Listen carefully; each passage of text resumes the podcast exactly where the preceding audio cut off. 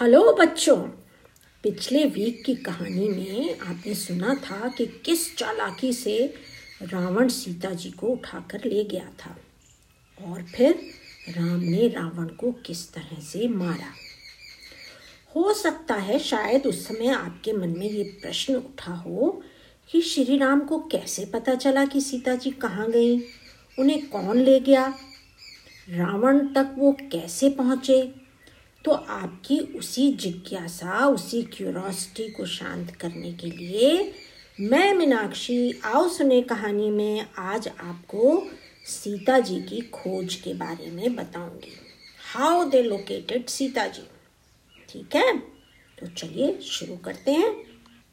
मारीच को मारने के बाद जब राम और लक्ष्मण जंगल में अपने घर वापस लौटे तो उन्होंने देखा कि सीता जी तो वहाँ थी ही नहीं।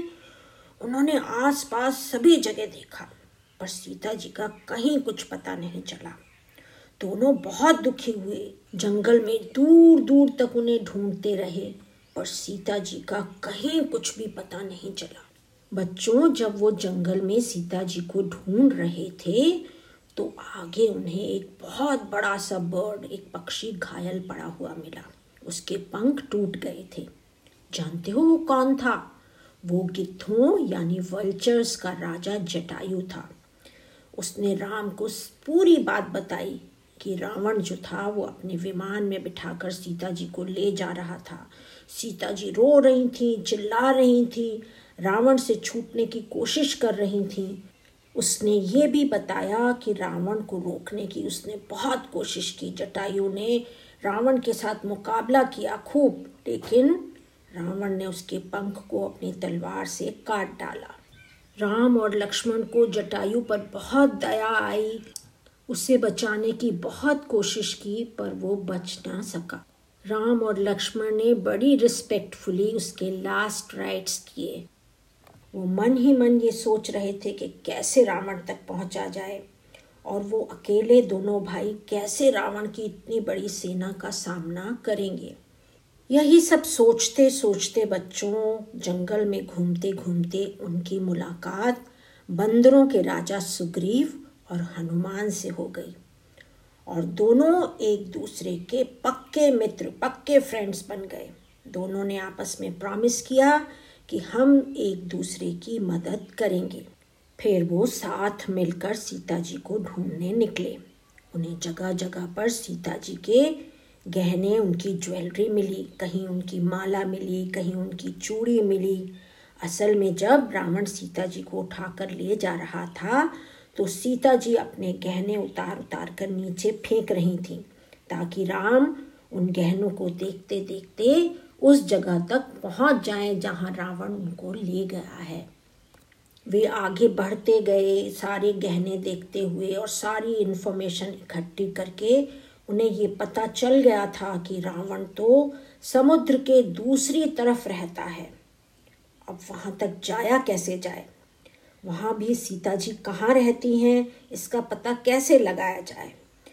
सभी लोग समुद्र के किनारे बैठे इसी सोच विचार में थे कि क्या करें, समुद्र के दूसरी पार कैसे जाए। समुद्र पार करना तो बहुत मुश्किल होता है ना बच्चों। तभी रीछों के राजा जामवंत ने हनुमान को याद दिलाया कि हनुमान, तुम्हारे पास तो उड़ने की शक्ति है, तुम तो उड़कर कहीं भी जा सकते हो। असल में बच्चों, हनुमान खुद इस शक्ति के बारे में भूल चुके थे। समुद्र के किनारे उन्होंने उड़ने की कोशिश की पर वो थोड़ा उड़कर गिर जाते। जैसे आप लोग जब साइकिल चलाना सीखते हो तो पहले दो चार बार गिरते हो फिर चलाने लगते हो, ऐसे ही थोड़ी प्रैक्टिस के बाद हनुमान जी भी अच्छी तरह उड़ना सीख गए। उनको याद आ गया कि कैसे उड़ते हैं और जब वो अच्छी तरह उड़ना सीख गए तो बच्चों, श्री रामचंद्र जी की अंगूठी अपने साथ लेकर समुद्र पार करने के लिए लंका में सीता जी को ढूंढने हनुमान जी निकल पड़े। पर बच्चों, जब वे समुद्र के ऊपर से उड़ रहे थे तो समुद्र में से स्नेक्स यानी सर्पों की माँ सुरसा बाहर निकली और हनुमान जी से बोली, मुझे बहुत भूख लगी है, आज तो मैं तुम्हें खाऊंगी। हनुमान जी ने उसे बहुत समझाया कि जब मैं सीता जी को ढूंढकर वापस आऊँगा तब तुम मुझे खा लेना। पर सुरसा ने कहा कि नहीं, एक बार मैंने मुंह खोला है तो तुम्हें मेरे मुंह के अंदर तो जाना ही पड़ेगा। तो बच्चों, जानते हो हनुमान जी ने क्या किया?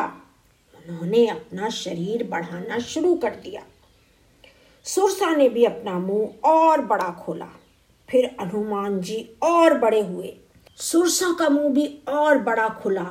इस तरह हनुमान जी अपना शरीर बढ़ाते और सुरसा अपना मुंह और ज्यादा खोलती गई। फिर हनुमान जी ने जल्दी से मक्खी जितने छोटे बनकर और सुरसा के मुंह में घुसकर जल्दी से वो बाहर आ गए। इस तरह सुरसा के टेस्ट में हनुमान जी पास हो गए। सुरसा उनकी बुद्धि से इम्प्रेस हो गई और उसने उन्हें ब्लेसिंग्स देकर जाने दिया। और इस तरह हनुमान जी उड़ते उड़ते लंका पहुंच गए। वहाँ रावण के महल पैलेस में सीता जी को खूब ढूंढा, पर सीता जी तो कहीं मिली ही नहीं।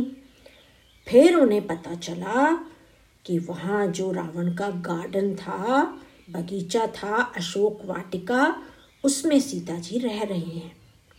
हनुमान जी ने सीता जी को राम की अंगूठी दिखाई और बताया कि मैं राम का दूत मैसेंजर हनुमान हूँ, आप चिंता ना करें, हम जल्दी ही रावण को मारकर आपको यहाँ से ले जाएंगे। तो बच्चों, इस तरह हनुमान जी ने सीता जी को अपने बल, ताकत और बुद्धि से ढूंढ निकाला और वो श्री राम के सबसे बड़े भक्त बन गए और हमेशा उनका काम करने के लिए वो तैयार रहते थे। तो बच्चों, आज की कहानी से हमने क्या सीखा? यही कि कोशिश करने वालों की कभी हार नहीं होती। समुद्र को पार करना बहुत ही मुश्किल काम था, पर हनुमान जी ने अपनी बुद्धि व ताकत से वह भी कर दिखाया। तो बोलो जय हनुमान, जय श्री राम। मिलते हैं नेक्स्ट वीक फ्राइडे को। तब तक हंसो और खेलो, जिंदगी के मज़े ले लो।